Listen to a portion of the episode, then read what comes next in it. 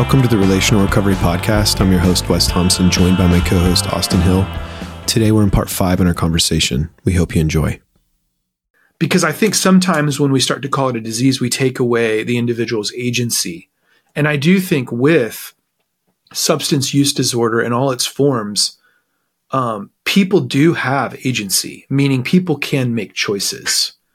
And and I think I think that can be true with things sometimes like diabetes. Now, now are there people that get diabetes that, you know, they're predisposed to it based on their DNA, based on their biology, based on their physiology? Yeah. But sometimes it's because, you know, I have a terrible diet and I and I lived a certain way for for decades and now all of a sudden I'm I have diabetes. So if I changed my behavior, you know, I've got family members that changed their behaviors. They ate differently and they were able to manage their diabetes or, or all the symptoms were to go away. So is that a disease or is that, you know, I think, I think, I think where I start to struggle with the, with the addict, with the disease conversation is if we use disease as a means to take away people's agency. I don't think that's helpful for people because I do think that we can make choices that we can better ourselves. Does that make sense? Yeah, I think it makes perfect sense. I think that, well, it makes, makes some sense. Perfection's a whole Other, Let's not get crazy here. Um, yeah, in no way, shape, or form can someone say, I'm an alcoholic, so I have no control over this. So it's not my fault.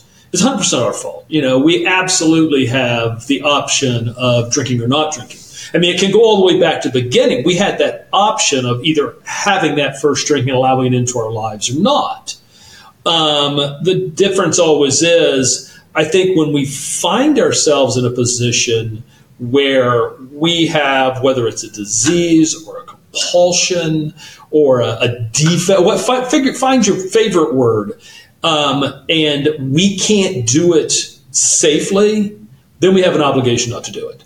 And I think that's the same with. Um, I have a brother-in-law who's wheelchair bound today because he's about five foot four and weighs about 400 pounds. Now he is a compulsive eater. He said to me one time, he goes, Matt, I just don't get it. He goes, um, you know, I go to Rally's, get a hamburger and I leave with four. I said, well, what do you think's going on? You know, and he just absolutely is addicted to food. He never could control the way he ate.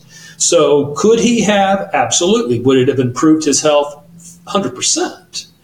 Um, so, but why does why does he have that compulsion to eat like that? And somebody else, you know, weighs 104 pounds and eats a, a great diet and doesn't have that.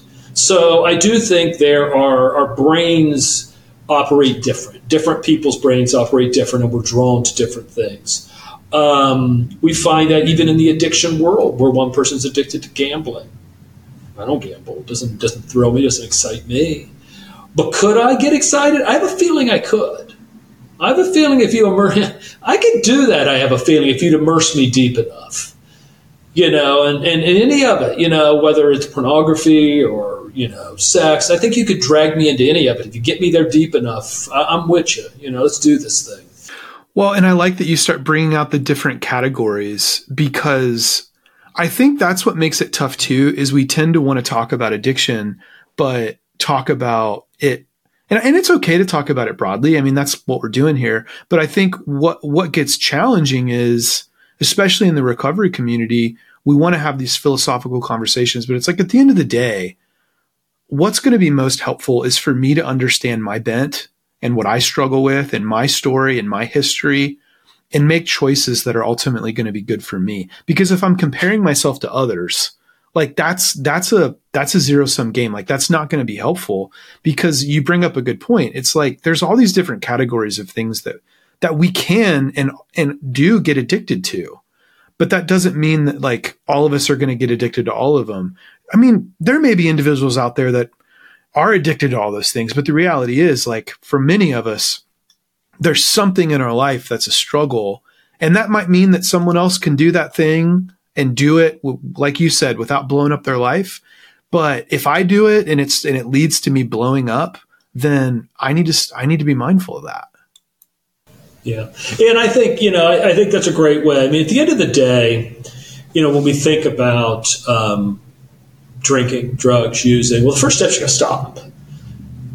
And then we got to do the process of staying stopped And that's where the work comes in, and that's when we're um, trying to kind of figure out, you know, why why are we doing this, you know, and whatever that that piece is, that's where we've got to do the work. That's where the refuge comes in. You know, we know that the the answer, even even in AA, you know, I've always believed in AA. The first the first three steps are, are, are really where it's all about. You know, my life's become unmanageable. You know, my life's phenomenally unmanageable. Only a power higher than myself. You know, that's absolutely step two. I can't. He can. And then the third step, I'm turn my will and my life over to my higher power as I understand him. And that's that's the key. And that's really what we're doing here at the refuge. We're saying you can't do this. Your life is absolutely unmanageable. You're living in your car. You know, your your your family's thrown you out. You're living in your parents' basement. These are unmanageable things for adult men.